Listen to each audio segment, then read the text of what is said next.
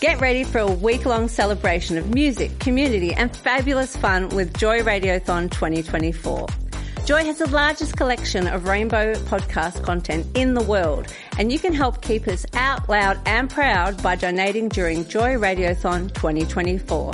Just go to joy.org.au slash radiothon. Mark it in your calendars because Joy Radiothon returns June 1st to 7th, and remember, we all flourish with joy.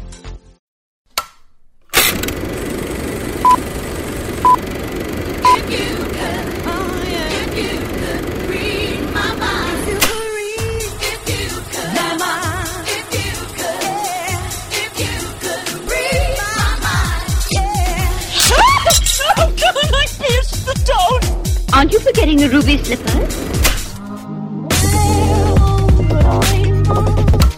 You're guilty of nothing! I'm a green fairy.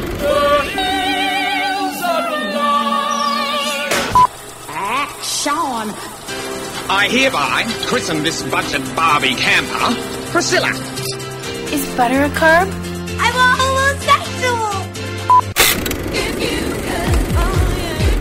don't put a bra in a dryer! This is gonna get me my third Tony Award. You are listening to Outtakes, the home of queer cinema on Joy 94.9. For the first time in ages, Conrad, Gina, Alan, and Daniel all with you today. We have the full team in the studio because we are celebrating the Melbourne International Film Festival on Outtakes today. MIFF is one of the calendar highlights here in Melbourne, indeed in Australia. It brings together the most exciting international and local cinematic fair, and this year is no different. This year, get this, more than 200 feature films, more than 120 short films. That's more than 370 films to see in just three weeks. Of course, the festival kicked off on the 4th of August and it runs right through to the 21st of August in cinemas and the 28th of August online. So to celebrate MIFF today, we have a jam-packed program.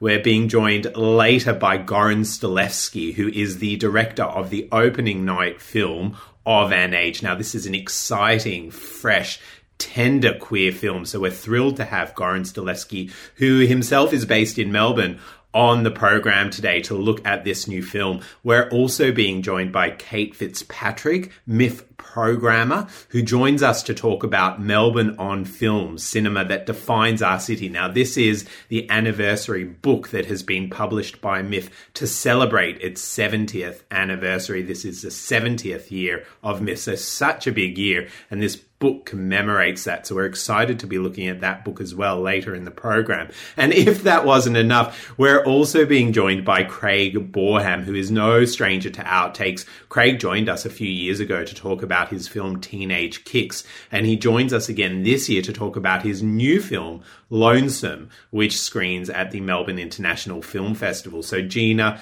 Conrad, Alan, big program today. Always exciting to um, talk about the Melbourne International Film Festival. We're just so spoiled. Um, the quality of films, world class film festival in our own backyard, something that I don't think any of us ever take for granted. No, it's definitely there's something there for everyone. You know, reading through the program, you know, I didn't feel so bad just sort of skimming over things like no, no, no, no, uh, not for me. Oh yes, this one's for me.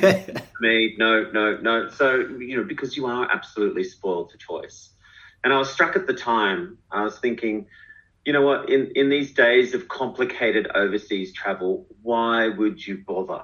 This is the best way of seeing the world and actually truly experiencing a true taste of culture in that particular country. I mean, I, I can think of a few. I can think of a few reasons, Al, why you would bother, but I fully accept the point. It's great, a slice of life from every corner of the globe.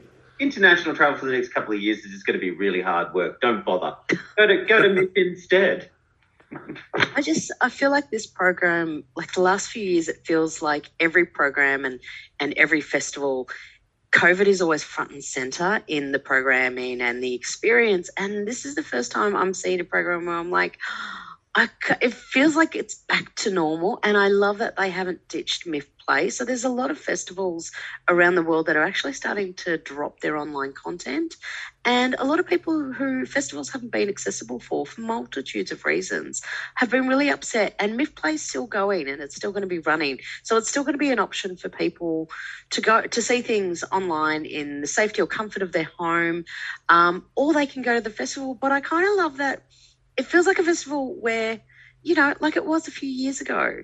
We had Al Cossar, the artistic director of the festival, on the program a few weeks ago, and he had some really interesting things to say about exactly that. I mean, for Al, this is the the first year that the festival is at full capacity. Essentially, it's a full program again. And he said it's been about three years since the festival ran a full program and 370 films. I mean, how could that not be a full exactly. program? But apart from that, there are a bunch of in person experiences. Of course, as usual, a great number of talks. There's a lot to do and feel a part of as a community at the festival, which is really exciting. But again, Al did comment on the fact that they've decided to keep MIFF Play, exactly as you said, Gina, because for the festival, one of its key purposes is to bring international and local film to audiences around the state and indeed the country.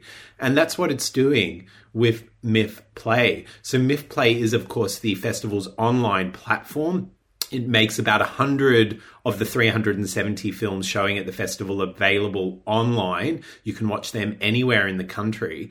And it does democratize the festival. It makes these films accessible to people who, for whatever reason, don't feel comfortable going into a cinema. And as I think a program that's dedicated to queer film and the queer experience of cinema, I mean, I think we know how valuable that can be. Oftentimes, for whatever reason, as a queer person, you don't feel comfortable watching a film in line uh, in cinema, whether that's because you're not out, you don't feel that it's a safe space for whatever reason. Having these films accessible online can mean a lot to a lot of people. I was just saying to Gina before we got started as well, you know, the amazing thing about this year's festival is that the opening and closing night films are not only both Australian, but they're both queer as well, which I don't think I've ever seen in the history of MIFF, or not that I've known of.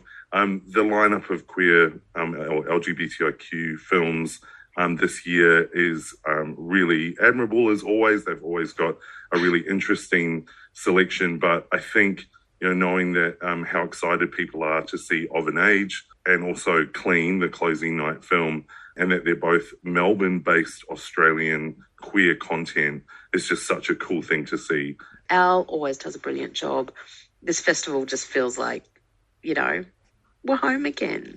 I don't know. It's lovely. But I want to come back. I want to come back to this idea of um, the queer offerings at the Melbourne. International Film Festival. And one of the things that I think um, for me, the interesting thing about the festival is that the queer thread in the program runs significantly well beyond the LGBTIQ lineup of films. And that's one of the things I love about the Melbourne International Film Festival. There is a queer slant to the, an inclusive slant to the offerings at the festival. And, and you know, Conrad, you were talking about the emphasis on Melbourne in this year's festival, and clearly that's because this is the festival's 70th year. And one of the ways they've decided to celebrate that is by spotlighting the way that film has celebrated Melbourne and Melbourne has celebrated film, right? And I think that's great for the 70th anniversary. But if you look at the Melbourne on Film strand of films, so many of those films are themselves inherently queer. Ana Kokkinos's Head On is screening again this year.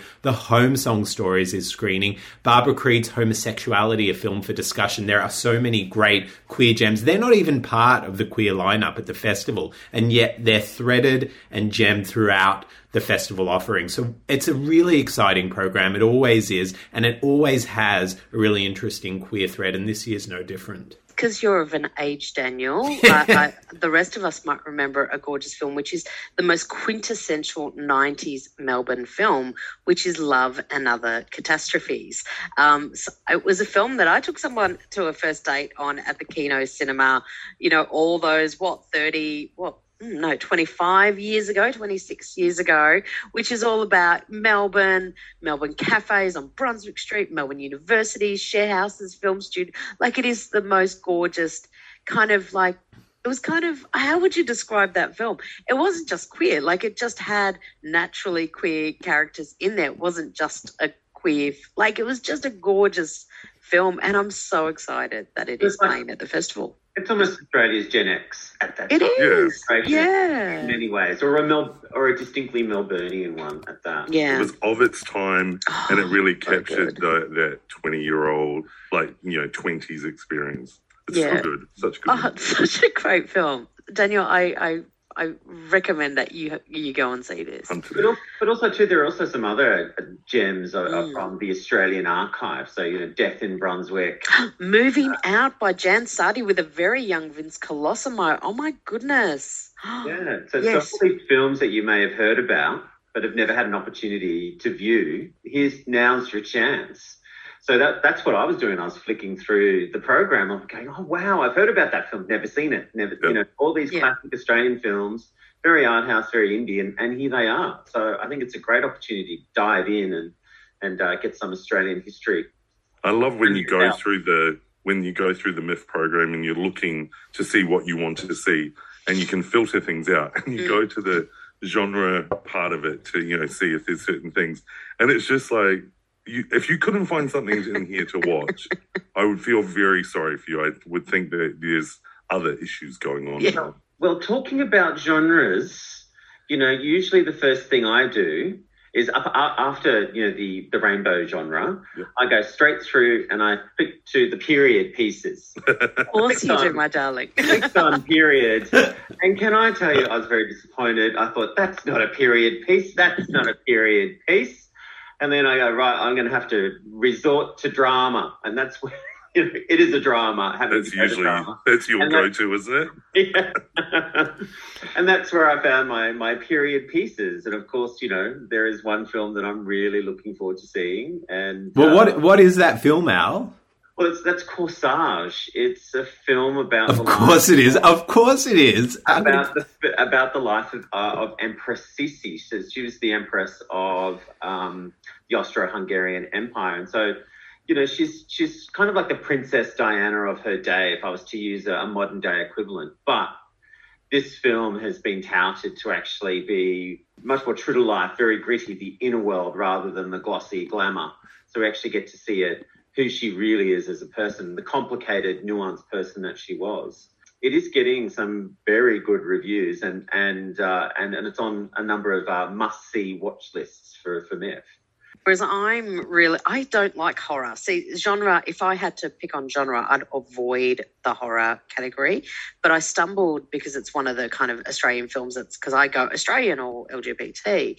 And the film I'm looking forward to that usually I would not pick if I went to genre is the film Sissy, which is an Australian horror film, you know, kind of a, you know, full genre cabin in the woods kind of horror. But it's told from a queer female lens and it just looks a bit black, funny, you know, just really kind. Even remember Daniel Monks, who we've had on the show before for one of his films. He um, stars in it as well, but it just looks like a film that I would have skipped over if I just went on the genre stuff. So Sissy, which has quite a few screenings um, throughout the festival. You know me, I always, um, once I've done the same as you, Alan, looked at what's on offer from the queer perspective. I go straight to the documentaries. Um, there's tons of really great documentaries this year, as always. Um, the music ones look really fascinating. There's one about KLF and Sinead O'Connor. But the one that I'm really excited to see is We Were Once Kids, which is kind of like a behind the scenes of the making of Larry Clark's film Kids, which um, kind of was really groundbreaking in the 90s yeah. at the time introduced us to a very young Chloe Sevigny. Rosario um, Dawson was, was Rosario Dawson, um, and just was like a real cultural moment. Um, I remember seeing it and thinking, oh my God, like I can relate to some of this, but some of it is just so intense.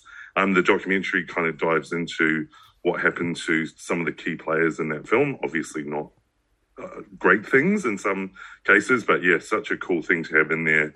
Um, but yeah, so many good documentaries on offer. What was I could, the title of that one again? Uh, you We Were Once mine. Kids. We were once kids. You piqued my interest there. Yeah, so I can't go past good doco, Gina. Mm, I know. We are about halfway through the festival at the moment. Uh, the film that kicked it all off was Goran Stolevski's Of an Age. Now, Goran Stolevski in Of an Age delivers uh, a heart meltingly tender, quintessentially Melbourne queer coming of age tale that will, according to the uh, according to the festival program, it will make you swoon from beginning to end. Here's the the précis of Stolevski's new film. Quote, it's the summer of 1999 and two teens fresh out of high school, reserved Serbian born Nikola and fiery Ebony are partners for a dance competition. On the big day, Nikola gets a distressed call from Ebony asking to be rescued from the other side of town, so he enlists her brother, the charming Adam, to take him there. On the drive, amid traffic and amicable swagger, the two young men discover a mutual spark, but Adam is leaving the country in 24 hours. So the film, like the weekend before it, is uh, tactile, it's funny, it's heartfelt. It captures the hinterland of suburbia, the strains of immigrant families, and the crossroads of desire. Stolevski, Gina, I just, I think it's such a pity you didn't get to speak to Goran because. He's a he's a Melbourne uh, filmmaker, Melbourne-based filmmaker. He studied at the University of Melbourne some twenty years ago. He's been making short films, and all of a sudden, he's pumped out three critically acclaimed films, or he's working on his third. They're still in production at the moment, but he's just having a moment. He's been described by Variety as one of the ten most exciting up-and-coming directors. I mean, and, and his films, a, a bit like Kokkinos, a bit like the writing of Tsiolkas, they kind of meditate on the intersection of ethnicity, class, gender, sexuality. They're a really exciting kind of exploration of all of these ideas. It's such a pity you didn't speak to him because I think mm. that I think Well, that you'd okay. find The other thing I love about MIFF are the MIFF Talks, and and Goran is actually part of the MIFF Talks. He's um, doing a session, uh, key directions in screen culture. Um, I think VCA is actually holding um, that one there. So there are opportunities for people to hear from emerging practitioners, and and what I love to hear about Goran's success story. I mean a lot of people that go to film school just kind of uh, imagine that you're just going to come out and push out a story and stuff and and it takes time to kind of find your voice but it also takes time for you to find the courage to keep telling your own authentic story because a lot of people will keep telling you well that's not going to sell that's not going to work. So it sounds like Goran has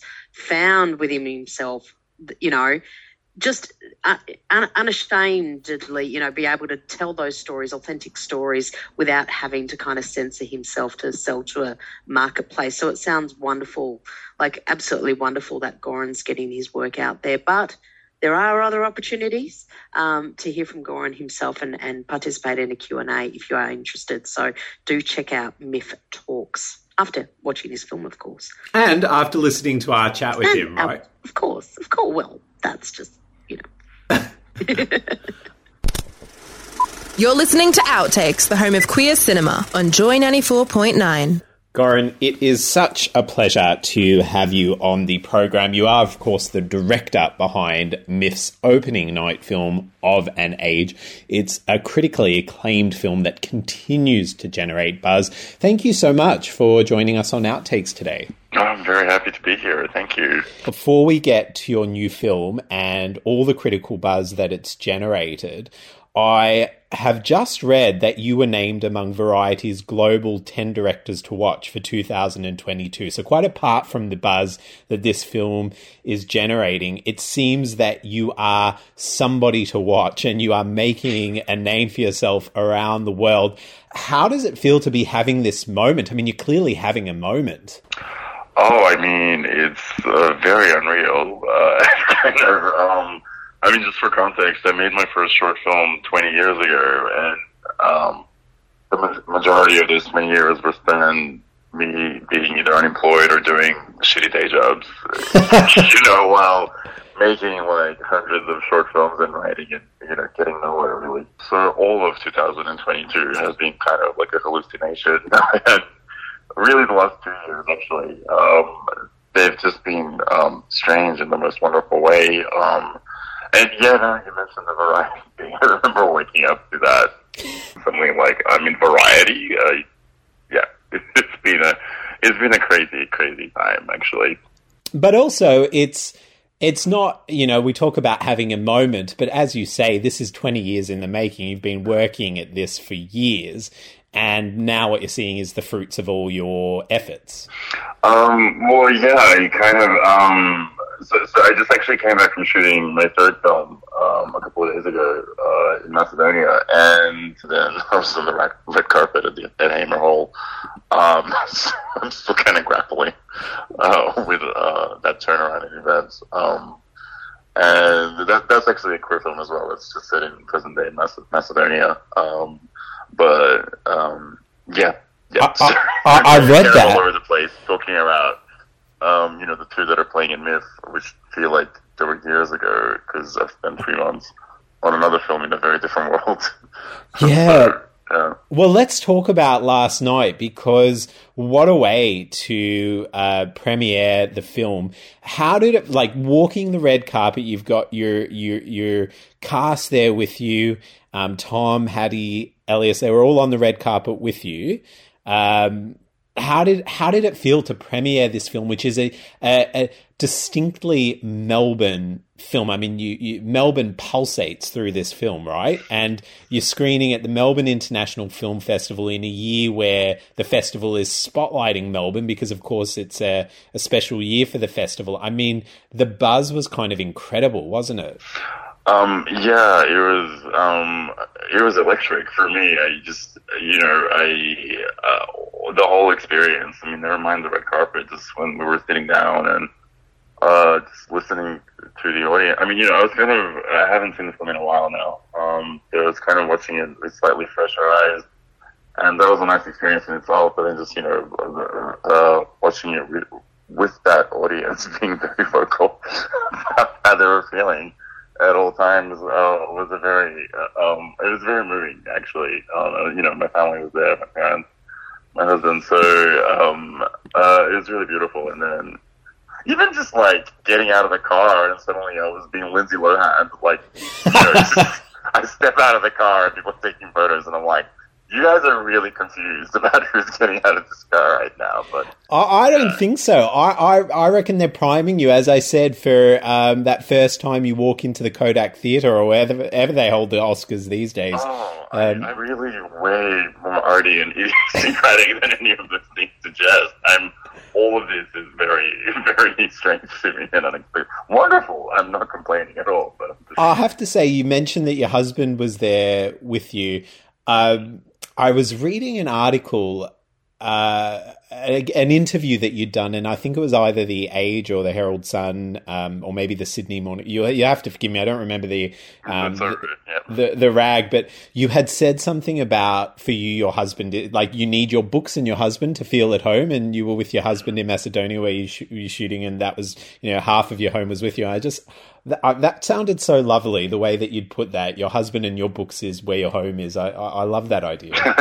um, oh, that was very brain fried at the moment. It's just pretty much uh, like I was in the middle of a film shoot and just kind of answering things very bluntly point that I don't mean without any forethought or afterthought. But but yeah, it's true. Um, I kind of um, uh, not to get too like deep and heavy or whatever, but like I have kind of struggled with um, having a sense of home. Um, uh, even from a young age, um, even before we moved here. Um, so, yeah, um, and you know, at some point you have to kind of realize it's sort of uh, it's about you and whether you have the capacity to sort of you know build a home for yourself. And in my case, yeah, it is. It's Maddie and the books.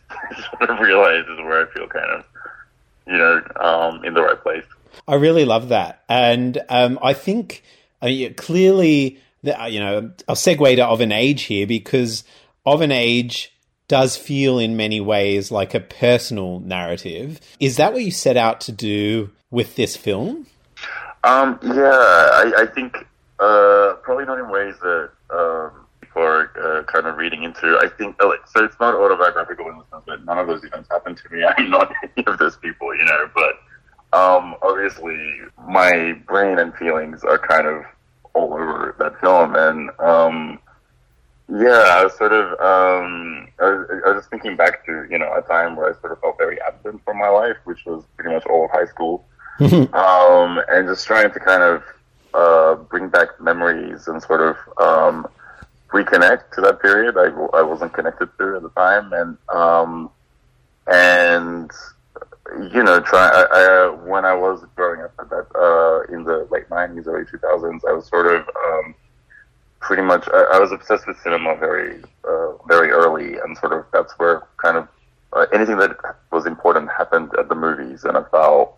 Uh, you know, my life was distinctly uncinematic.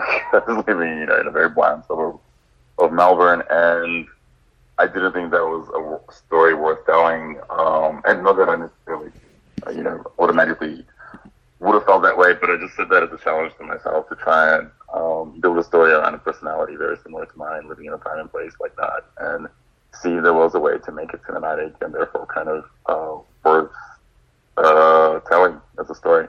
Uh, firstly, I love that. Um, but but secondly, I what I love um, what I loved about the film, and this appears to be a thread throughout your the, the, three films. Obviously, I haven't seen the one that you've just wrapped production on, but um, the thread seems to be this kind of meditation on gender and and sexuality and ethnicity and all of these kind of facets of what makes us who we are. There's a kind of real thoughtfulness about all of these facets of identity. Is that a conscious premeditation, or is that again just a kind of reflection of you and where you're at?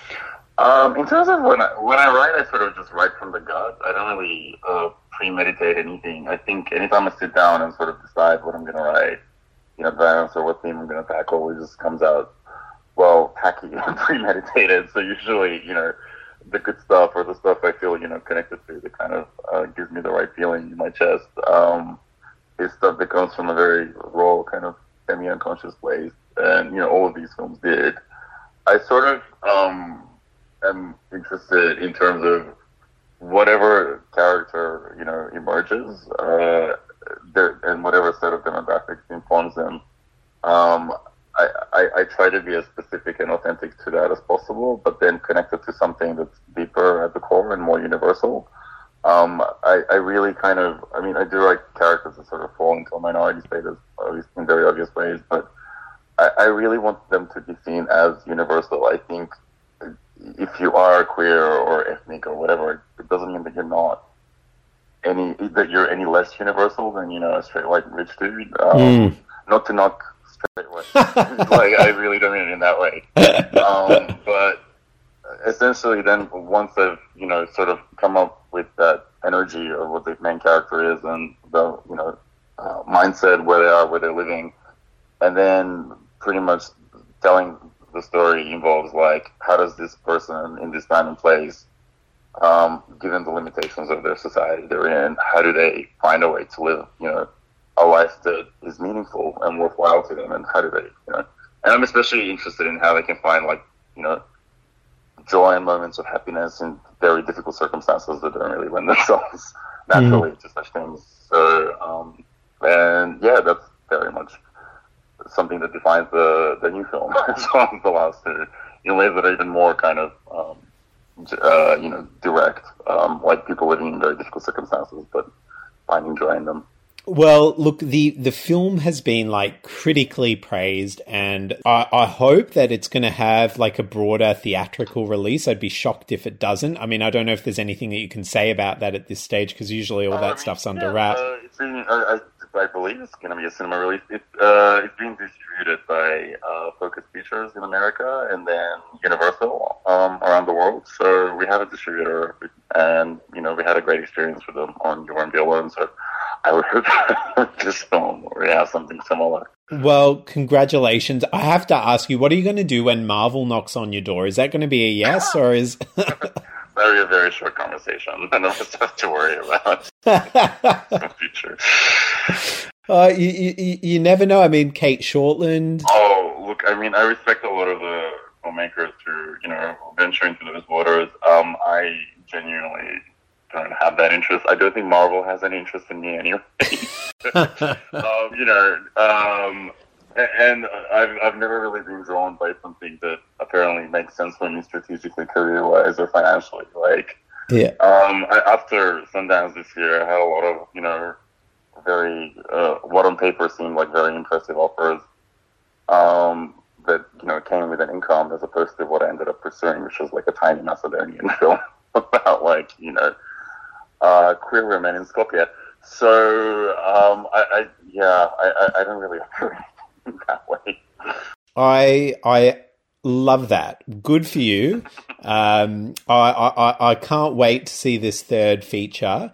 Um, i suspect it will show at MIFF, if not next year, the year after, and we'll have to have you back on the program at that time. Well, I mean, that would be that would be really wonderful. I would for the same. Yeah. Well, look, thank you so much for joining us today. It's been a real pleasure speaking with you. No, thank you so much. This is lots of fun. That was Goran Stolevski, the director of Of an Age, the Melbourne based director of Of an Age, which screened as the opening night film at this year's Melbourne International Film Festival and has been receiving critical acclaim. Uh, Goran Stolevski also has another film screening at this year's festival, You Won't Be Alone. Head to miff.com.au to get tickets to You Won't Be Alone or Of an Age. Both films definitely worth seeing. Now, we are spotlighting the Melbourne International Film Festival on Outtakes today. We did speak with the artistic director of the Melbourne International Film Festival, Al Cossar, who is like a font of knowledge. Uh, a couple of weeks ago now, head to uh, joy.org.au forward slash outtakes to catch our chat with artistic director Al Cossar. We look at the full program in our chat with Al. But we are now joined by MIFF programmer Kate Fitzpatrick to talk specifically about the Melbourne on Film book that's been released as part of the festival's celebrations. Of course, this is the 70th Melbourne International Film Festival. So the festival is doing a bunch of different things to uh, celebrate its birthday. And one of those things is releasing an anthology of essays called Melbourne on Film, cinema that defines our city. And it, it includes a number of different personal responses from academics, comedians, filmmakers, uh, personal responses to different films about Melbourne. So we're really excited to spotlight Melbourne on film on the program today. And a big welcome to the Outtake Studio to Kate Fitzpatrick, who is a program manager at the Melbourne International Film Festival. She's worked in the arts for a number of years, uh, including for organizations like ACMI. Uh, she's served on the jury for the Melbourne Fringe and presented at a bunch of film festivals around the world. So, uh, Kate, welcome to Outtakes and thank you for joining us today at what is a really busy but exciting time for cinephiles around the country. Oh, absolutely. Um, it's exciting to be here. It's just been such a joy to since we started on Thursday. Um, feeling that collective excitement from the audience to be back in cinemas. It's it's really truly wonderful after two years online. Yeah, because this is the first year in oh, about three years now that the festival's at mm. full capacity, and what a, like a monumental program you guys have put together. It is like quite a feat. Over three hundred and seventy films. Absolutely, just like the good old days. I think we've all been really champing at the bit to get back to that. But of course, in in three weeks, or you know, an added week if you factor in MIFF play, you, you just can't see 370 films. So you know, you, you got to be judicious about what you see, right? So I'm keen to hear from you. Now, I know as a programmer, you know, might not feel comfortable answering this, but what is your what is your favorite film screening at this year's festival? If you had to pick one. Oh my, that is a really, really tough um, tough question to answer because even even top five I find really difficult to to narrow things down to. But I guess the the film I'm I'm really passionate about is is a kind of an underrated gem that I saw in Rotterdam, The African Desperate. It's a it's a, a first time feature film by Martine Syms, who's an LA based visual artist, and it's it's kind of like this acerbic uh, look parody of um, the art college world, um, focusing on this young woman whose name is Palace, who's just completed her um, Masters of Fine Arts, and she's just dealing with a whole lot of uh, prejudice against her. And it, it's just a really fantastic film. It's really funny. It's really inventive. Um, and it's the kind of film that you know could because as you say uh, with 370 films to choose from it's the kind of film that could maybe fall through the cracks so i really like to highlight it because i'd love for people not to miss out Well, I wanted to ask you about that as well, and I, maybe I should have put this question to you first. But what is one film that is going to fall through the cracks? What is one film, that you're scared is going to fall through the cracks, and that you really, you know, you wish people would would go and see? Um, I mean, the, yeah, that that could be true of a number of films. There's another film that I, I really, really love, which is actually another uh, feature debut called Lola, and it's just this really another really fantastic, inventive look at filmmaking. Um, in that it's presented as a found footage film. It's about these two sisters growing up, um, living in 1940s England, and they've invented a time machine. Um, but it's a time machine in that it looks to the future. So they discover punk music before it's actually ever happened, and they fall in love with David Bowie's music before he's even born. So it's just a really fantastic, interesting inventive film. I mean, we've been spotlighting the festival in quite some depth for the past couple of weeks, and obviously now the festival is in its full throes, so we're all kind of like knee deep in this wonderful program.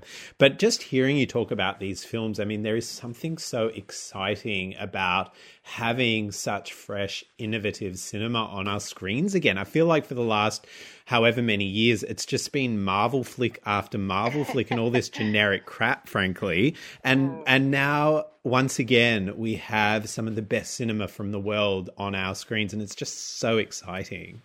Oh, it is absolutely. It is for us too. I mean, it's just great to be uh, to have that reaffirmation of, of MIFF's place in the cinema landscape. The fact that you can see things that if we didn't show them, you a, you might not have ever heard of them, and B, they're really hard to track down. Like, there's not really anywhere else that you can see them. And Obviously, this is the 70th year of the Melbourne International Film Festival. That's such a ginormous feat and milestone. Mm. So, firstly, congratulations. How exciting to be part of the festival at this time. Uh, but secondly, the festival is doing so much to celebrate. And one of the things I really wanted to spotlight on the program today is the Melbourne on Film anthology book that's been published uh, as part of these celebrations. It, it's such a interesting and fascinating and hallmark collection of essays. Oh, it is. It's um, you know, uh, we worked so hard on the the film program in the first instance, and then my colleague Kate Jinks um, went to great lengths um, to organise the writers for the book that's been published, um, or this amazing collection of essays about certain films that are in the program. Um, and rather than focus on, you know, uh, the kind of the filmmaking side of things, what we really were after were people's personal responses to films. So their mm. personal experience in um, what kind of relationship they have with the film. And it really ranges from a, a lot of really great you know, seeing the film for the first time or a, a more kind of academic approach to, to things. Um, so it's really, I really feel like the, the book of essays has got this great kind of um, different kind of perspective on different films, and it might make you see the film in a totally different way, which I, I, think is a really exciting proposition too.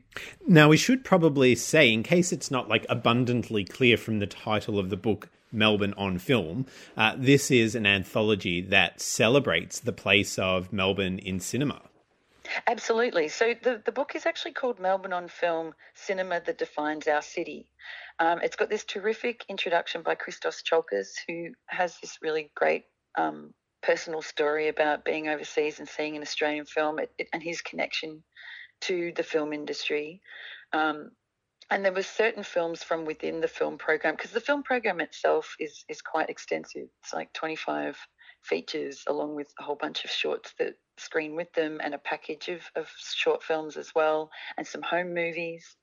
Um, so these are select films that people have had a particular response to. Um, and it's, yeah, it, some fantastic writers from Osman Faruqi, um, Tristan Harwood, Ronnie Scott, Judith Lucy, uh, Rebecca Harkins Cross. Um, it's, it's a whole mix of people that have great responses to films that they felt really passionate to talk about. So the the anthology kind of sits neatly alongside your Melbourne on Film strand of films. And of course, uh, there's some really exciting classic Melburnian film screening as part of that strand. Uh, and then in this anthology, each essay picks up on a film that's screening as part of that strand. And it's really exciting to see some iconic queer films featuring both in that strand and as part of this anthology. Yeah, absolutely. I mean, it was really important to us to have a good mix of representation across lots of different diverse parts of this city and parts of the communities in this city. Um, one particular film, um, I mean, we've got essays on um, Head On, we've got uh, an essay obviously on Love and Other Catastrophes, um, but there's a film that I think is it's really it's called Homosexuality, a film for discussion, and it's by Barbara Creed. Um, my colleague Kate Jinks actually wrote the essay that is in the book about this, and it's a t- just an absolutely wonderful essay um, dissecting her personal discovery of the film, her response to the film, how it spoke to her as a queer person. Um, and the film itself is just an absolute gem. Um, the, the filmmaker takes to the streets of Melbourne um, and asks them quite, you know, very candid questions about their thoughts on homosexuality. Um, and the responses are really wonderful. Like they're quite a unexpected mix of responses, like not what you would expect. I think. Uh, I, I, can't. I've I've ordered my copy of the book. I'm just I'm, oh, I'm waiting to pick it up. I can't wait to get my hands on it. Uh, how can people get a copy of the book? Um, if you go to our website, um, you can you can order it through there. But you can order the book is being stocked in lots of local bookshops. Um, you can get it from um, readings. It's also being stocked at the ACMI Bookshop. Um, so yeah, um, you'll find it uh, Brunswick Street Bookstore. Lots of local bookstores will have have the um, the book. what a great way to take some of the Melbourne International Film Festival home with you. I just think it's such a great initiative. So congratulations on a great book, a great program, and a, a, a really exciting way to kind of dip our toes back into the festival experience. Absolutely, yeah. Thank you. That's exactly what it was meant to be. This um, lovely memento to commemorate MIFF, but um, our 70th um, specifically. Mm.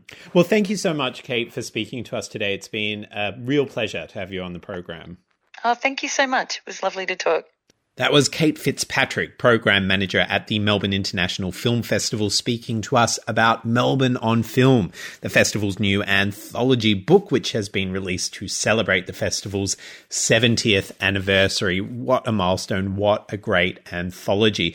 Now, we are celebrating the Melbourne International Film Festival ourselves today on Outtakes. We did speak with Goran Stolevski earlier in the program, the director of Of an Age, which is this great new queer Australian film that's opened the festival and screens. Uh, it's got a number of screenings throughout the festival, so you can still see it uh, if uh, we've piqued your interest. But another really great queer Australian film screening at the Melbourne International Film Festival is Craig Boreham's Lonesome.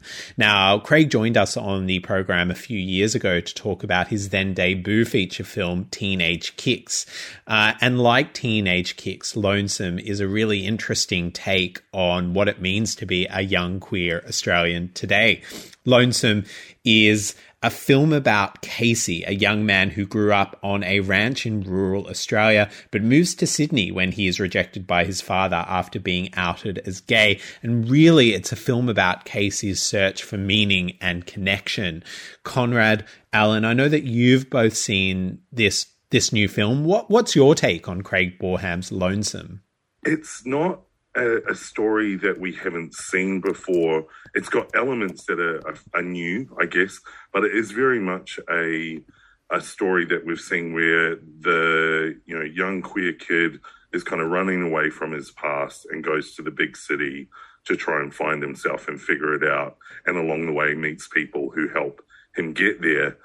There was elements to it that were really interesting, and it was great to see it from an Australian perspective in lots of ways. Um, the performances were pretty good. It looked really great. It just wasn't a film for me that broke new ground, and that's okay. This is just another one to add to the long line of of these types of films, I guess. You know, uh, Conrad, I agree with everything you said. I think, uh, but but for me, there was also another element that that I thought was quite interesting with this film, or a, or a standout really, and I, I really liked its honesty about the sexual relationships that occur online and those random sexual Mm. encounters, and almost the commodification of Mm. these sexual um, interludes, essentially, and and just how transactional they are. And I thought it was a very honest Mm. representation of what it's like to be in your early twenties at that stage, and just you know randomly, well, well, I I guess um, wholeheartedly exploring your sexual self and just how how uh, at, at times those sorts of encounters can be at, at times incredibly uplifting and at other times incredibly soul destroying. And I thought Mm. I thought they communicated that very very well. Our, our cowboy uh, sort of had to sell himself to and to, to get by. That, that was one element of that sort of commodification that I felt really uncomfortable with. I think it really portrayed older gay men as uh, as predators, Mm. and and that really made me feel uncomfortable. And I thought that this was uh, it was uh, it was a cliche almost, and I thought it, we could have done without that cliche. Well, we've seen that kind of descent, and and it was a descent in this film. It was painted as a descent. Um, we've seen that in films like Savage, for instance. Um, in a somewhat less queer film, Shame, Michael Fassbender's Shame, there's the same descent into kind of hardcore sex as a kind of outlet and as a kind of metonym for what the character is going through. This kind of uh, quote unquote debasement. Um, that's that's certainly how it was painted i- in this film. I understand what you're saying. I, I agree with both of you that one of the, the, the best things I think about this film was its nuanced look at sexual relationships and monogamy, because both in this film were painted as both beautiful and sinister at the same time. Um, I think the film did well to explore the gamut of different sexual relationships and the way that sexual relationships can be both healthy and really, really unhealthy. Not and only, super gay. Oh, it's super gay. Lots of Super nudity. gay. They don't. That didn't- Uh, that's the other thing I take my hat off to is, is yeah, it was unflinching in in its way that they did that. And those actors, man, full frontal nudity, not a problem. Well, if it was a problem, they got they handled it very well because. Um, yeah, they're in various states of undress for most of the film. Well, And I don't that's think there was definitely there was no prosthetic devices here and no modesty socks. that's the thing about this film, right? It is unashamedly Australian and unashamedly queer, and it is by queer Australians for queer Australians. And I know, Conrad, you say in many ways this story is something that we've seen before, and in some ways it is, but I don't recall seeing this story by queer Australians for queer Australians. So that in itself is something new and fresh and something to be excited about and frankly applaud. So I, I'm really glad that we get to spotlight it on the program today. I did sit down with Craig Boreham, the director of the film. He's no stranger to the program, joined us a few years back for Teenage Kicks. I asked Craig what his influences were in putting together this kind of Western, new Australian queer flick. And this is what Craig had to say. We spent a lot of time um, looking at uh, classic westerns, you know, like like pulling pulling out um, inspiration from those kind of films, and also uh, more more queer classics, like looking at a lot of a lot of camp cinema, like looking at some some Fassbinder and, and some and some, you know, those kinds of films because we wanted we wanted it to feel a little bit very grounded in, in, in a in a real world situation, but also a little a little more heightened and a little more you know saturated in its colors and a little grander. Thematically, here you're playing with a lot of really interesting themes. Of course, as the name would suggest, um, this is an exploration of what it means to be alone. I guess in, in many ways, and it's um, in many ways that's very interesting when you're borrowing from the Western canon, Yeah. um, and the way that the landscape can inform that sense of loneliness. Yeah, definitely. And there's there's, there's solitary cowboy figures that, that have this um, rough and tough exterior, but you know, you never really know what's going on under the surface, you get a sense of longing or, or that sort of thing. And I think I was interested in in that well, pretty much for all the characters. All the all the characters are are wearing some kind of mask or, or have some kind of wall up around them that they've built, and and there's there's little cracks little cracks in there that expose the stuff that's going on under the surface. And I, I love that stuff. I love I love playing with that stuff in writing, and I love I love working with actors to find those things. Mm, and I love the juxtaposition in this film of that classic kind of um, Western canon or the tropes from that canon with um, essentially uh, the online Grindr age. I mean, you're throwing these yeah. two ideas together, and it's really productive and informative. Yeah, they, they, they kind of aligned really really well, I, I think. And, and and again, it was really interesting to, to to look at that, to look at sort of um, fleeting hookup culture and and and think about the little relationships that form in those moments that, that might become kind of random, but you know, there's an exchange, there's stuff going on. Yeah, well, in many ways, it felt like you were saying something about the vacuity of. I mean, to me, and obviously, uh, audiences will interpret the film differently, but for me, it felt like the film was saying something about the vacuity of gay sex culture, and it was interesting in that way because, of course, um, the sense I got was that this sex culture was in many ways as vacuous as the Western landscape. Yeah, yeah. I mean, I guess I was thinking. It, I mean, sex plays a, a big part in the film, and I think it's, it's serving a lot of different purposes. Sometimes it's a healing moment, or sometimes it's a it's a, a violent moment, or, or you know, there was a there was a lot going on, and I and I and I think yeah, I was kind of exploring that idea of um, you know the, the transactional nature of it, where there's there's not supposed to be any any real intimacy. It's it's just fleeting, but that that can be troublesome. Things things can just happen. At the same time, at the same time, this is a film of, in many ways to me it felt like a film about a search for meaning and a search for connection. But there were times in the film where that desire for connection felt quite sinister as well. Yeah, well, that that was that was something I was thinking about as well. I was writing it. It was kind of like this: you have this character who who kind of thinks that they want this thing, but then they don't really know how to negotiate this thing, and maybe maybe something, maybe there's something else that's that's that's more suited to them, and then you have the character of Tib, who's who's much much less inclined towards um, monogamy or, or um, you know, conventional relationships, and and what that what that looks like when those things clash together as our listeners will be able to tell from our conversation so far, the film does grapple with some very heavy themes. Um, emotionally, it's very heavy. Physically, I have no doubt that as um as a crew and um, as as actors can only have been a very kind of demanding, grueling production. Your cast are really putting themselves out there um, emotionally, physically for this film. How did you create a safe working environment where you could do this and where your actors and your your crew could could put themselves out there like this? I mean, it was pretty. Like we talked about it a lot. We had a lot of um, it started from the script. I like I put in the script exactly what was going to be on the screen, so people knew from the get go what they were in for, and that was you know that was a big part of the casting process. A lot of people were like, ah, yeah, that's full on, do yeah. that.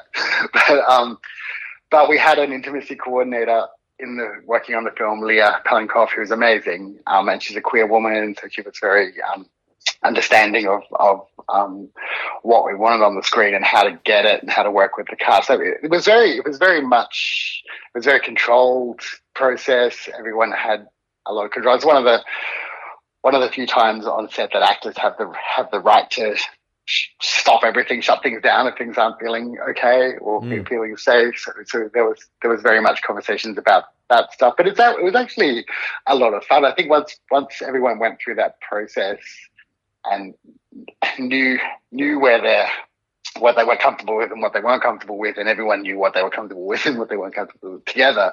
Um, it kind of freed up a lot of stuff. So everyone everyone felt pretty. It was actually it was actually much more relaxed than you would imagine. I think on on on set, and the sets. I mean, the sets were like there's a lot of intimacy. So the sets were quite small. Like the crew was pared back to next to nothing for those kind of moments. So it was like it was almost like the actors were just in the room doing doing their thing. Mm. In many ways, that kind of emotional and physical lack of restraint is so at the heart of, of this film. It's so vital to the film. So I mean, you couldn't you couldn't have told this story without that kind of commitment. Yeah, yeah, and the two leads were um, great. They were they were so supportive of each other and really, you know, protective of each other. They wanted to make sure everyone was each other were were looked after I think the other thing that you touched on there, which is really interesting, is that um, you know, I mean, it, it sounds almost um, elementary to say this is an Australian film, and there's a distinct Australian aesthetic, I think, that flows through the film. Um, how has that informed its reception overseas? Because, of course, you've been doing the festival circuit now. Um, you, how many countries have you taken this film to so far? Uh, so far, we've screened we screened in Seattle. Then we were at Guadalajara International Film Festival in Mexico, and then we were in San Francisco for out uh, for um, Frameline for Pride during Pride Week, which was amazing. Yeah, I can only, can only imagine what what a journey yeah. this film's has already had. I know. Well, we did we did Guadalajara one week, and then we flew to Frameline um, for Pride. So it was a, it was a real contrast of being in in um, deep in Mexico and then and then the US. But it did. Um, I mean, I was I was interested in that. I was wondering how it would translate to you know American audiences. I think we did a Q&A and someone didn't know what a paddock was. They didn't know the word paddock. Oh, really? and, that, and that was probably that was probably the one big you know thing that was culturally you know missing for them. But other, but other than that, I think the um, the journey of the characters is relatable, even if it's a different landscape. You know, people people like seeing this side of Sydney or this side of Australia that they haven't really seen. That was Craig Boreham, the director of Lonesome, speaking to us about his new film, which screens as part of the Melbourne International Film Festival. We are, of course, spotlighting the festival today on Outtakes. It's been a bumper program. We spoke with Goran Stolevski about Of an Age, Kate Fitzpatrick about the new book, Melbourne on Film, and Craig Boreham, of course, about his new film, Lonesome. Thank you to Goran, Kate, and Craig for joining us on the program today. Conrad, Gina, Alan, so much to be excited about this year with the Melbourne International Film Festival. We are now about partway through the festival and really i feel like no matter how no matter how long we look at this program we're only going to scrape the tip of the iceberg right? It's such a mammoth program. So to all of our listeners head to miff.com.au where you can find out more about the program or indeed catch our chat at joy.org.au forward slash outtakes with artistic director of the melbourne international film festival al cossar Quickly, before we go, Gina, I want to hear from you. A week and a half left of the festival. What is one film that you're really looking forward to?